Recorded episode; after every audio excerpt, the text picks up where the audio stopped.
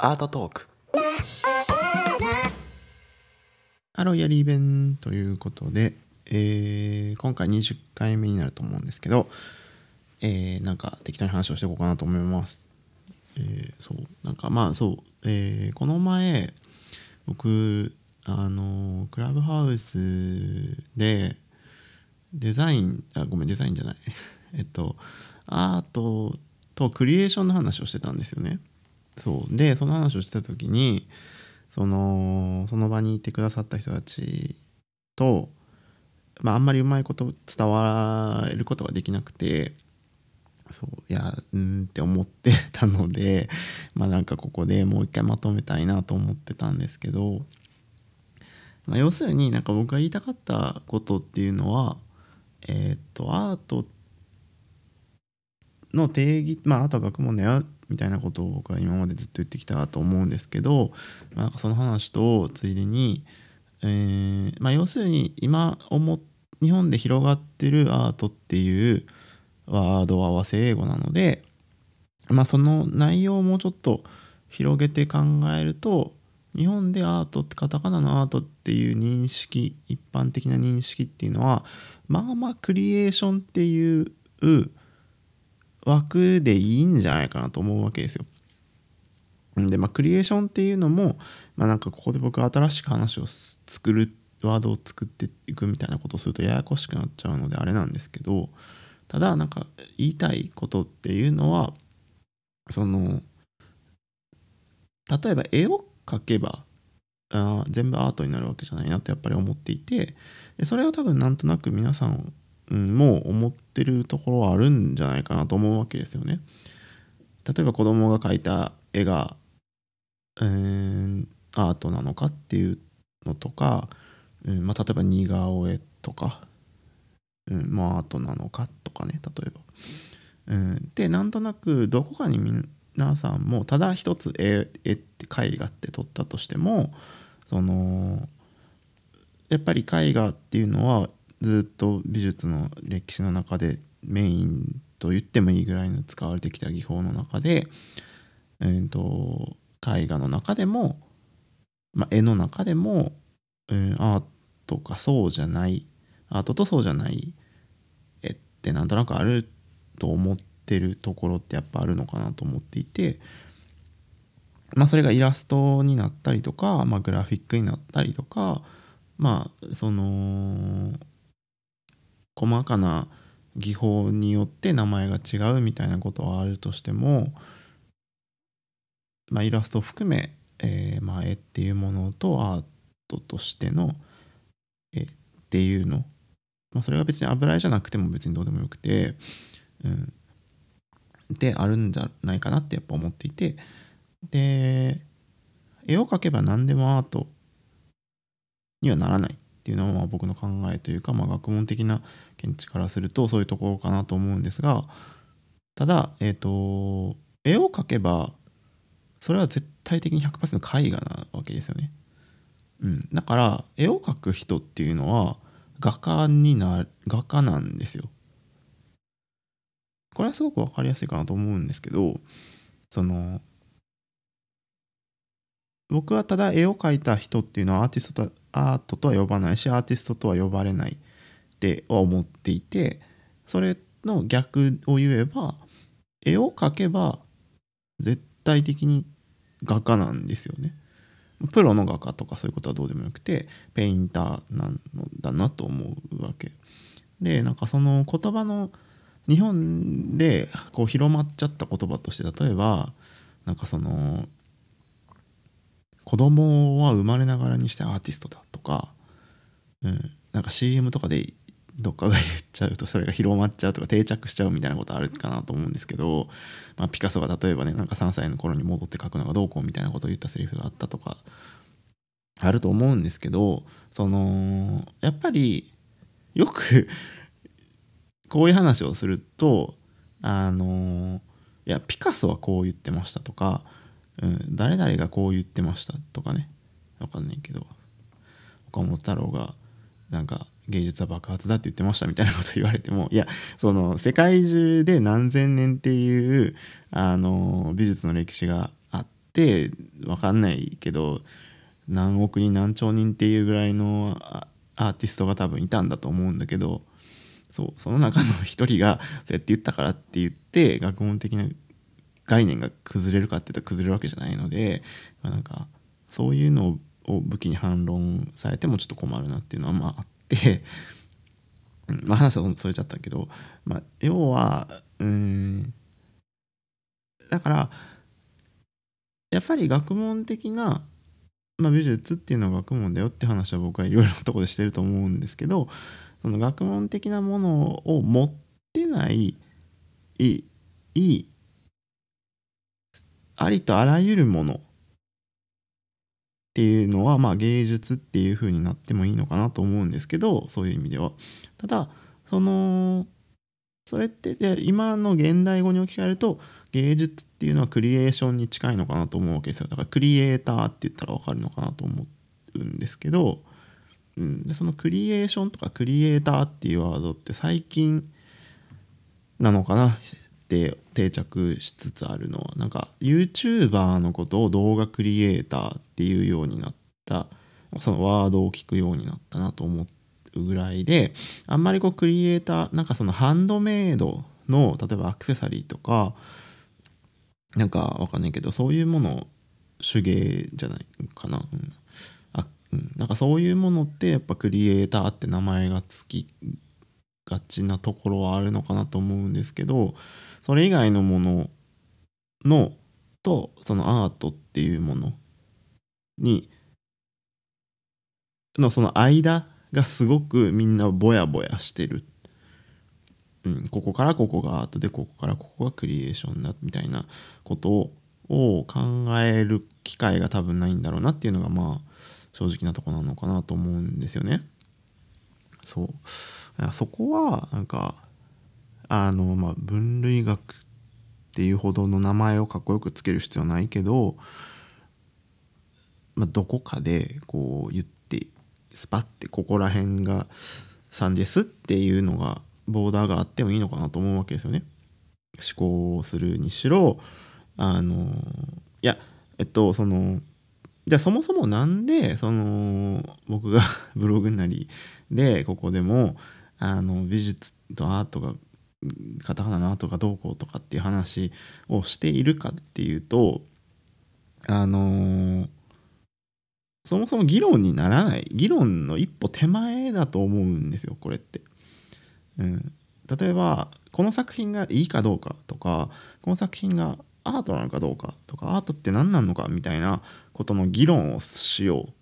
まあ、するっていうのはすごく大事だと思ってるし有意義だと思うんですよね。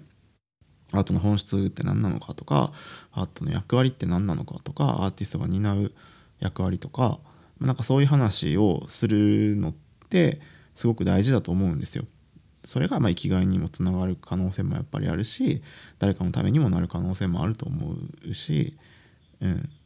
ただそれをしたいんですけどその時誰かとその話をする時とか、まあ、僕だけじゃなくていいんですけどあのー、共通言語として話をしようとする時にみんながその概念アートって何なのかそもそもどことどこに差がクリエーションとの差があるのかっていうことの棒線引き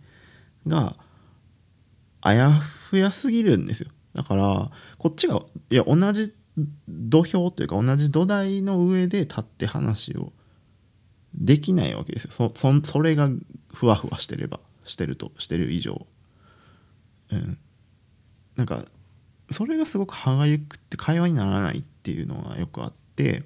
会話にならないっていうのはその要は僕は上から見てて何の知識もない君たちとは会話にならないっていうことが言いたいんではなくてその僕どっちが悪いとかそういうことではなく単純にその土台が要は同じ土台の上に立ってないのでお互いが思ってるアートっていうのがそれそれぞれあるのでその先の議論に行かないわけですよ。うん、これすごく面倒くさいっていうかなんかそもそれを整えないと 話が先に進まないよねっていうのはすごくあってうんいやいや要するに例えば例えばこれなんか例えが変かもしれないけどいや例えば僕リンゴをねこのリンゴが美味しいよねみたいな話をしようと思ってリンゴを目の前にない状態でいやリンゴのここが良くてこれが好きでみたいなことを言う議論をしようとした時にそう僕はそのリンゴですって思っててもリンゴを想像してリンゴのこと喋ってても向こうがバナナを想像して喋ってる可能性があるわけですよ。うん、でいやだからそれでお互い果物でしょ？だよねっていう果物の話をしていく中でなんかそのリンゴリンゴの話をしたいのになんか相手はバナナだと思ってるから一生話が噛み合わないからいやそのこうだよねっていうそのいや土台を合わせないと話が先に進みづらいんだろうなっていうのがすごくあるんですよずっとね。だからそのやっぱり日本のそのカタカナのアートっていうのが和製英語として広まりすぎちゃったことっていうのはすごくこういうところに影響が出ていてあの広め方を間違えるとか話し方を間違えると喧嘩にもなればなんかそのまあ僕がめちゃめちゃ上から目線で喋ってるっていうことにつながるしすごくやりにくいなっていうのがここ最近の感想。なん 感想というかまあ思うところなんですよね。まあそうでまあこれは別にまあ前置きでいいんですけど、まあ、なんかそういうふうに思っているっていうことで、まあ、実際その、うん、じゃあアートとクリエーションの話に戻るとやっぱりクリエーションっていうものをもっと理解できればいいのかなと思う寛容すればいいのかなと思っていて、まあ、あの少し別の話であの話をしたかなと思うんですけど日本人の一般的な考えだとやっぱデザインとアートの 2, つしか枠組みが用意されてないんだと思うんですよね。だからそのデザインっていうのは、えー、僕はデザインを語らない方がいいっていう指摘もあるしデザインを語る気はないんですけど、えっとまあ、例えばあの一つの解釈の一中中の一つとして、まあ、その誰かのためであるとか例えば問題と解決であるとか、まあ、なんかそういうことが、えー、言われていてこれが絶対とかっていうことでは全くなくてあの僕はデザインに関してはあの詳しくは語るつもりはないんですけど、まあ、そういう考え方が一つあるとしといてそう。まあなんかそういう一般的な、えっと、認識がある上でえっと要するにデザインとアートの2つしかカテゴライズを浸透してないのでじゃあデザインじゃない方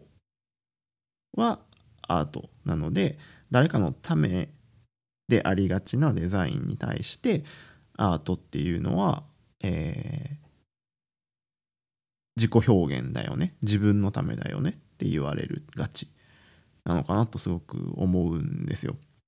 でも別に例えばルネサンスとかって別に自分のためで書いてないし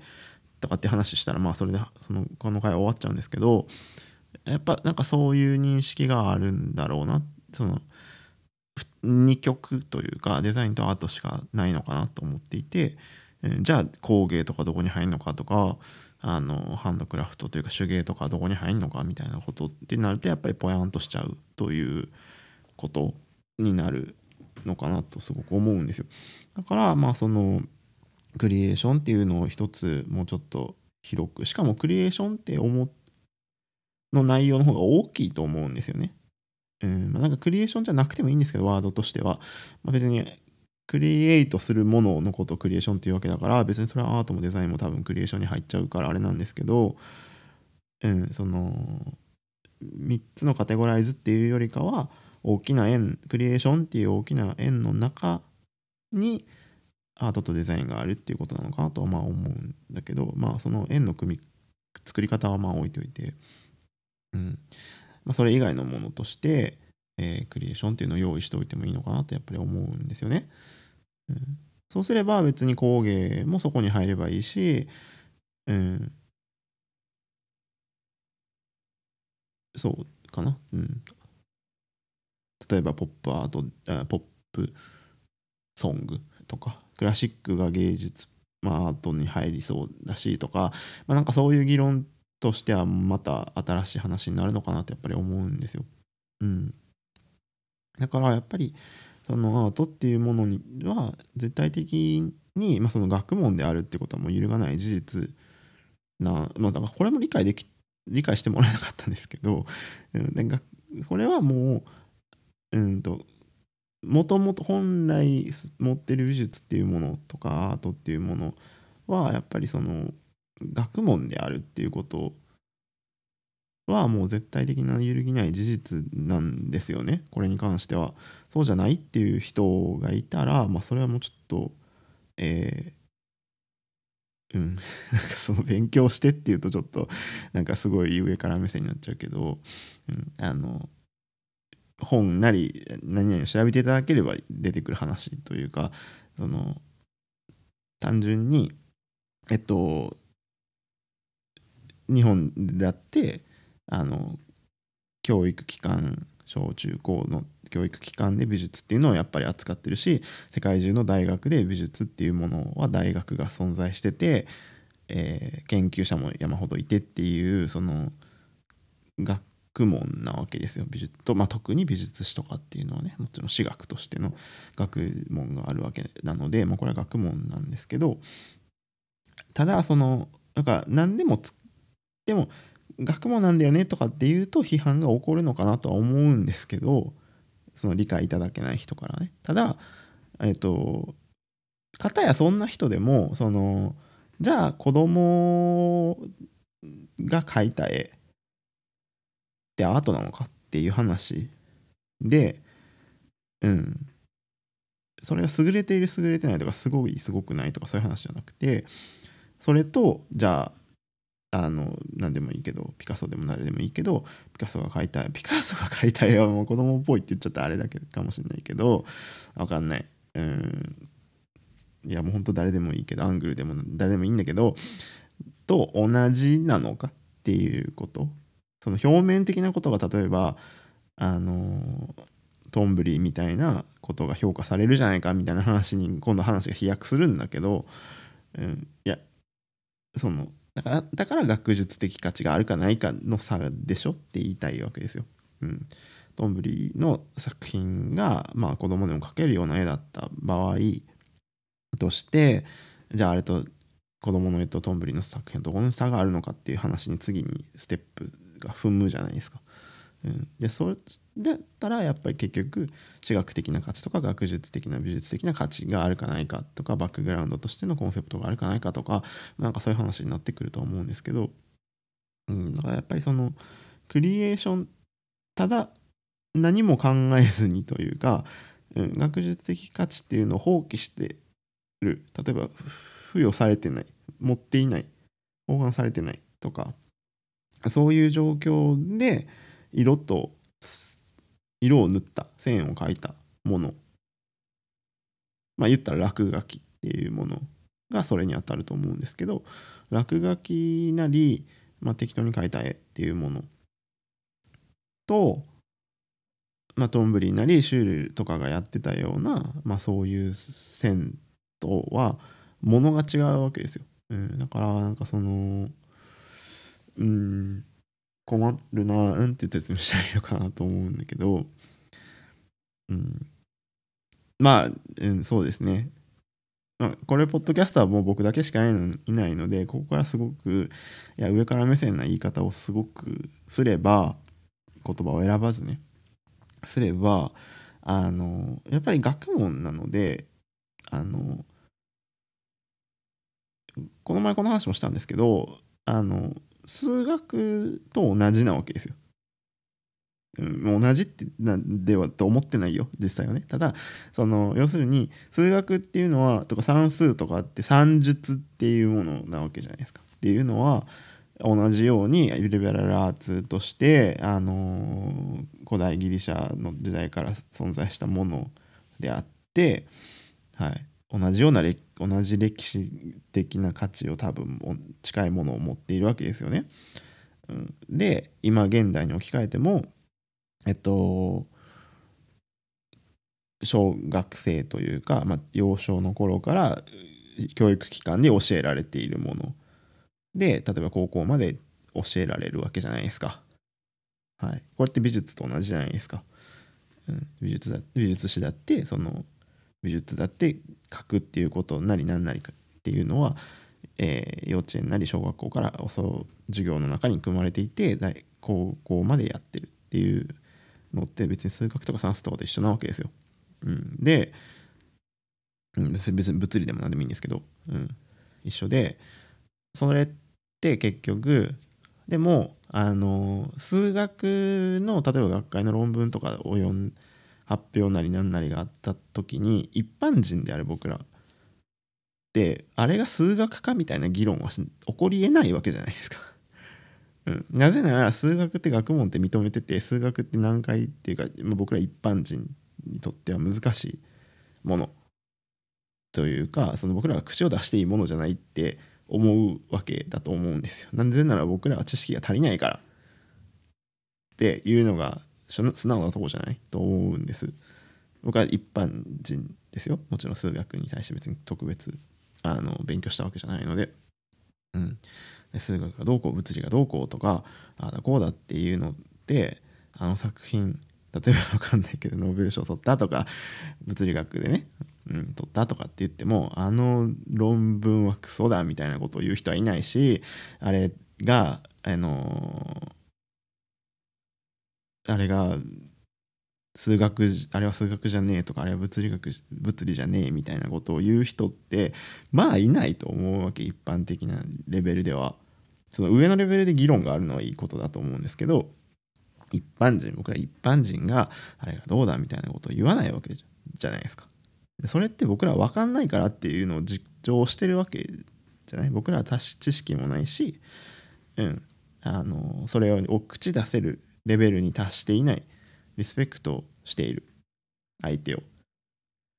だから言えないし言わない。し言おうとも思ったことは多分皆さんないと思うわけですよ、うん、ただ、ま、なんで美術になった途端、その知識がない一般人っていうもの人たちが、えー声を荒げてあれが美術だじゃないとかあれがアートじゃないみたいなことを言うようになってんのかっていうのはすごく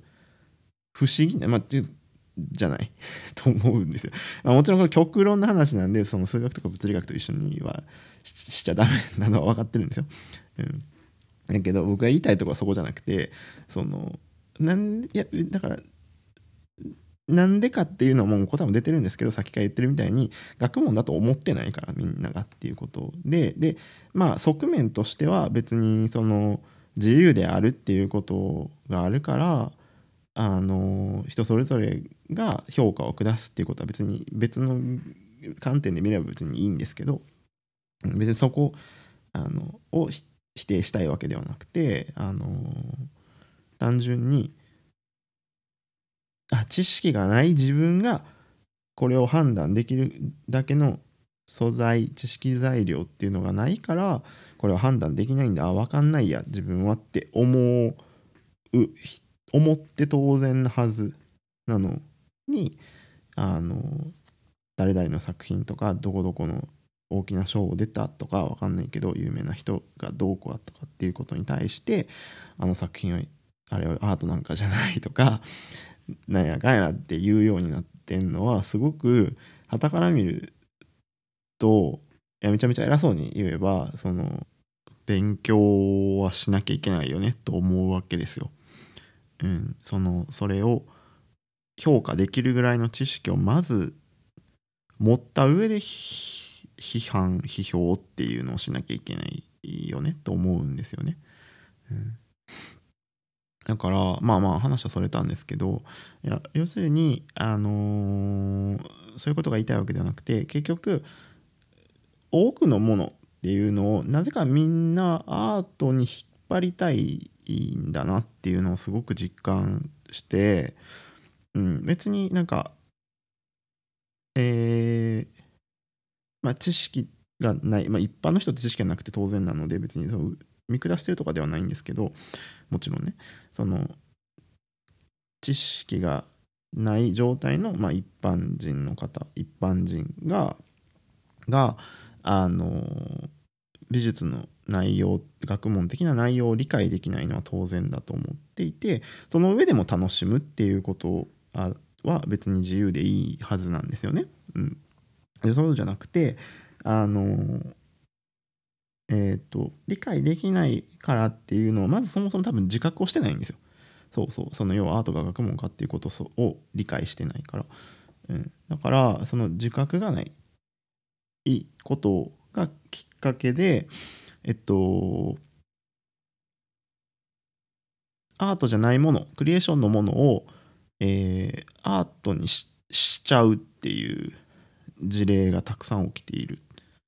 るんだろうなっていうのがあって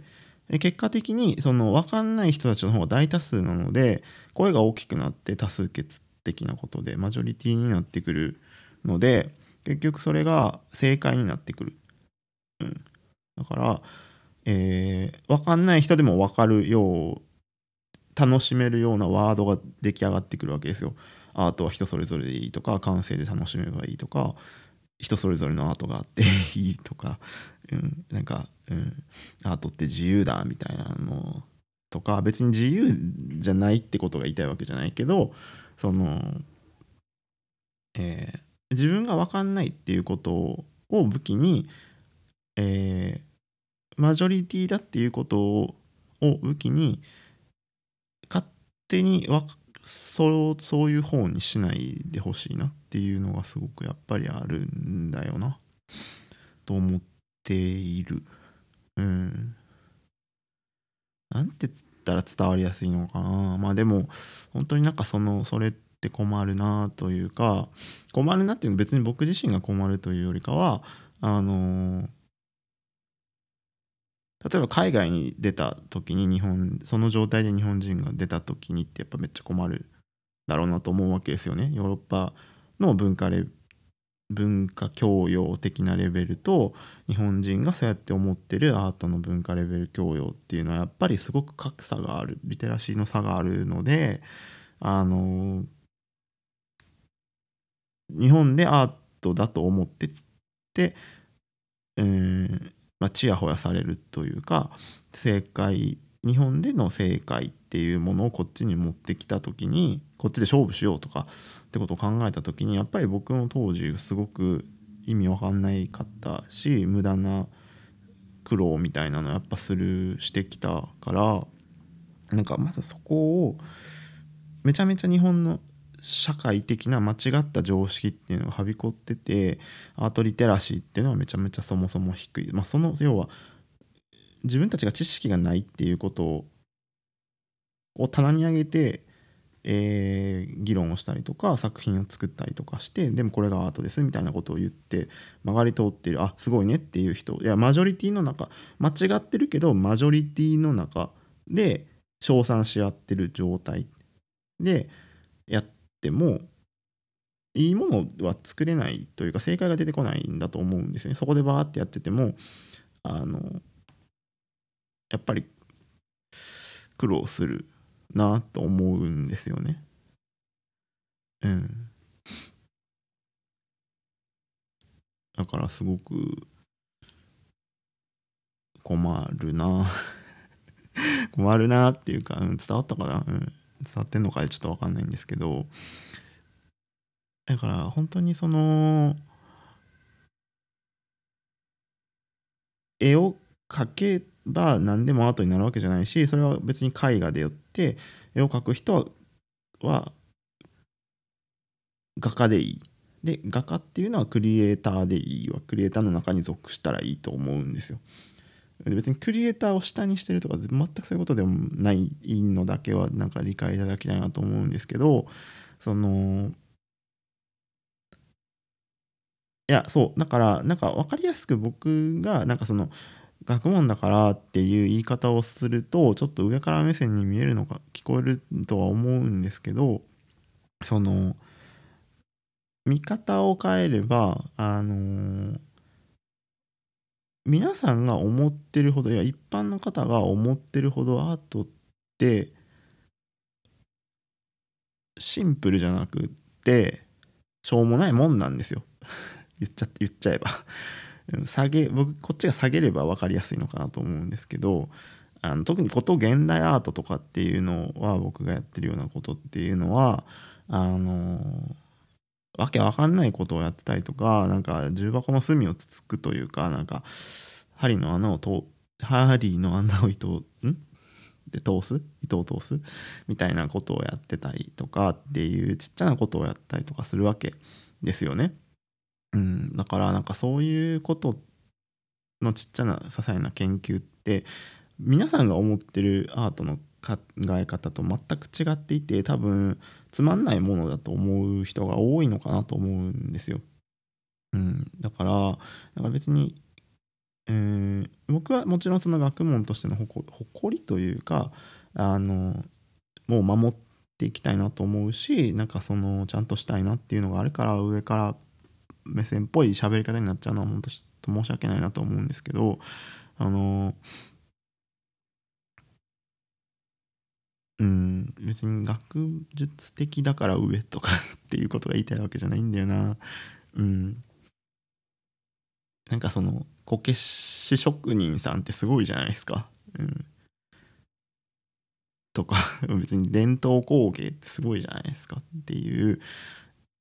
まあ何でも何でもいいけ何でも作れる人ってのはもちろんすごいんだと思うんです別にそれはイラストだろうが写真だろうがあのクリエイターっていう人たちはリスペクトがあって当然だと思うんです。うん、ただなんか別物なんだよっていうことをやっぱり理解してもらいたいなだその要は線がどこに線引きがあるのかっていうのがやっぱり学術的というか美術的な私学的な価値があるかないかっていうところが一つの線の引き方なんじゃないかなと思うんですよ。うん。そうなんかそこそこだけなんか広まんないかなと思う。うん、広まんないとやっぱり苦労すると思うしそもそも議論ができないから議論の発展とかっていうのがなくて思考の発展がないままなんだよなと思うんですよ。うんそうなんか美術そのアートトーク水曜日各週でやってるやつでも美術史の話とかをするんですけどあのまあ、僕だけじゃなくてもいろんな方が美術史の本を出版されてたりとか美術史の話をしてたりとかっていうのはあるんですけど半分以上ののあのその人たちっていうのはあの作家の人生とか私学私学っていうとあれですけども本当にどういう生き方をしたのかとかど、うん、なんか技法がどうのかみたいなことにフォーカスを当ててる人がやっぱりすごく多くてそれはなんか私学止まりなん私学止まりって言ったらですけど私学を私学としてやってるっていうことですよね。うん、でなんかそれに詳しい人はたくさんいらっしゃるんだなと思っているのが割とあってそれに興味がある人もたくさんいるんだなっていうのはすごく思うんですよ。なんか例えば BS とかであのゴッホ特集みたいなのってたまにあるじゃないですか。あったと思うんですけど僕ちょっと日本にずっといないんであれですけどなんか母親とかはなんかそういうの美術館に行くとのとかが割と好きな人だったのでなんかそういうのをなんか見てた記憶があってそうなんか日本人って本当に印象派とかゴッホがやっぱ好きピカソとか好きでそのピカソの人生とかゴッホの人生とかってめっちゃ詳しい人やっぱ多いじゃないですか。うん、ゴッホがの生涯あんまり枚数が売れなかったとかさなんかテルルがどうとかなんか耳がどうとゴーギャンがどうとかっていうのとかテオがどうとかっていうのってめちゃめちゃ詳しいと思うんですけどあのそれって人物史としてのそう美術史じゃなくてそれはどっちかっていうと人物史なんですよ。うん、でなんか美術っていうのが学問なんでで学問としての美術史っていうのはやっぱ投資でざっと理解全部を理解していく必要がやっぱり要所要所必要な点を見ていく必要が多分あるんだと思うんですけど僕は。うん、ただその人物史としてその人の一点を詳しく知ってっても別に美術に明るいとは言えないかなってやっぱり思っていて、えー、なんかそこら辺の学問というか、まあ、美術としてどういうふうにキャプチャーするのかっていうのは大事なのかなと思うんですよね。うん。はい。いやなんか話が散漫になってきたのでここら辺で終わろうかなと思うんですけどなんかそ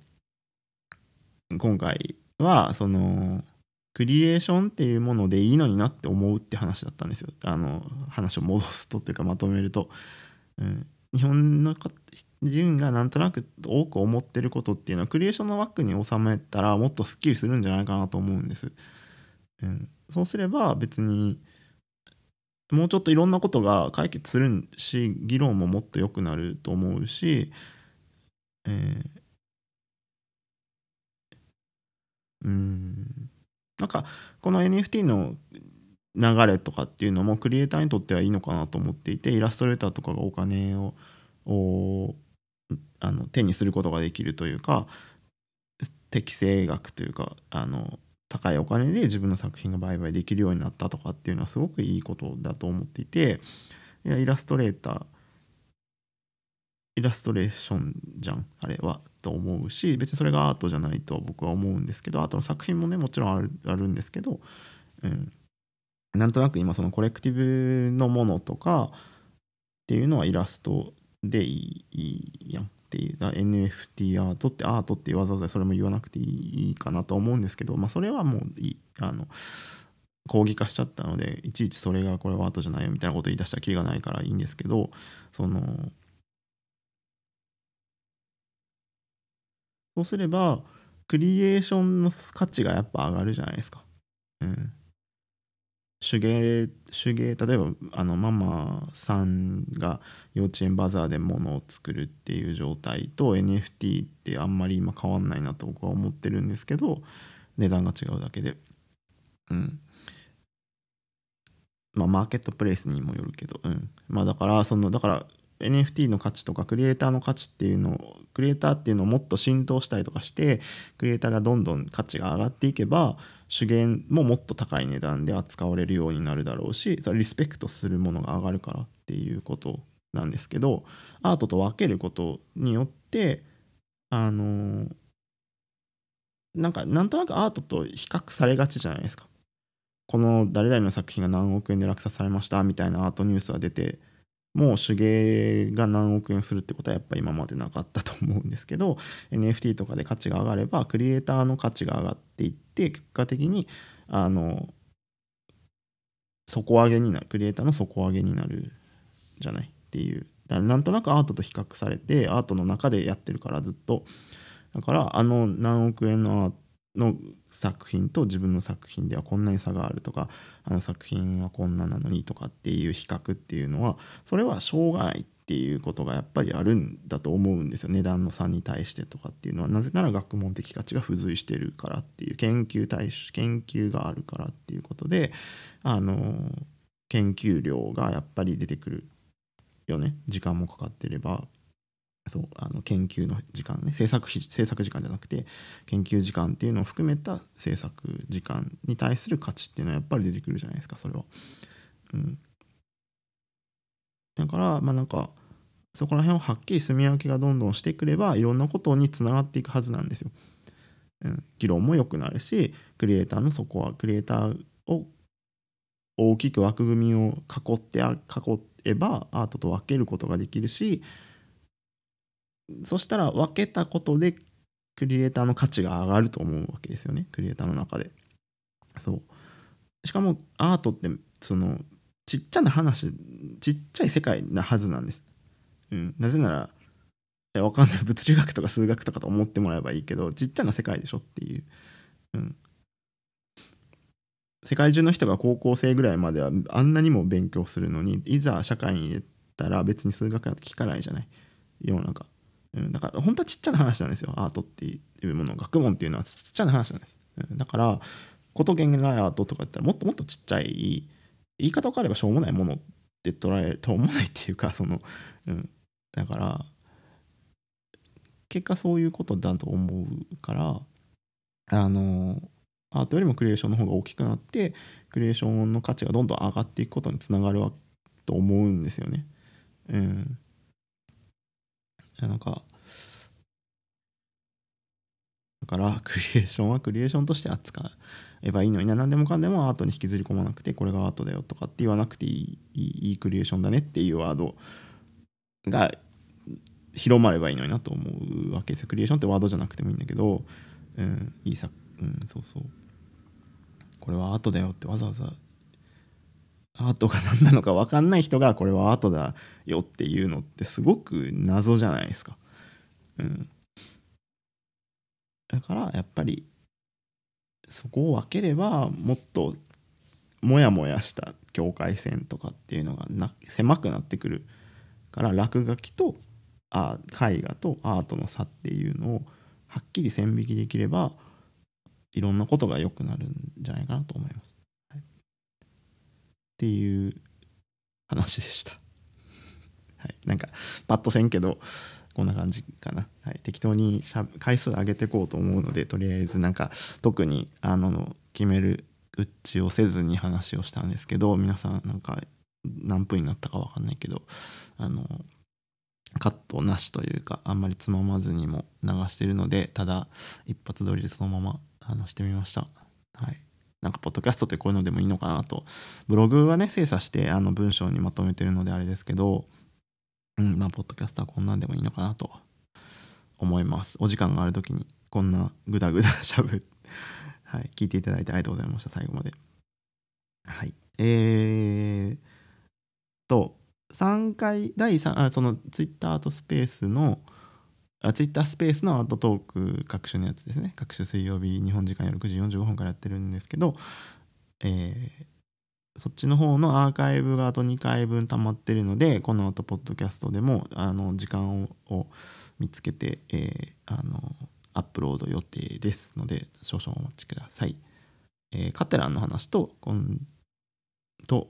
コンセプチュアルアートの話が残ってんのかな？なんだっけ？はい。後でお出しします。はい、ということで、はいえー、ヨーロッパイースター休暇でした。あったかくなってきたんでね、外に出れますね、ようやくね。はい、ではでは。どうい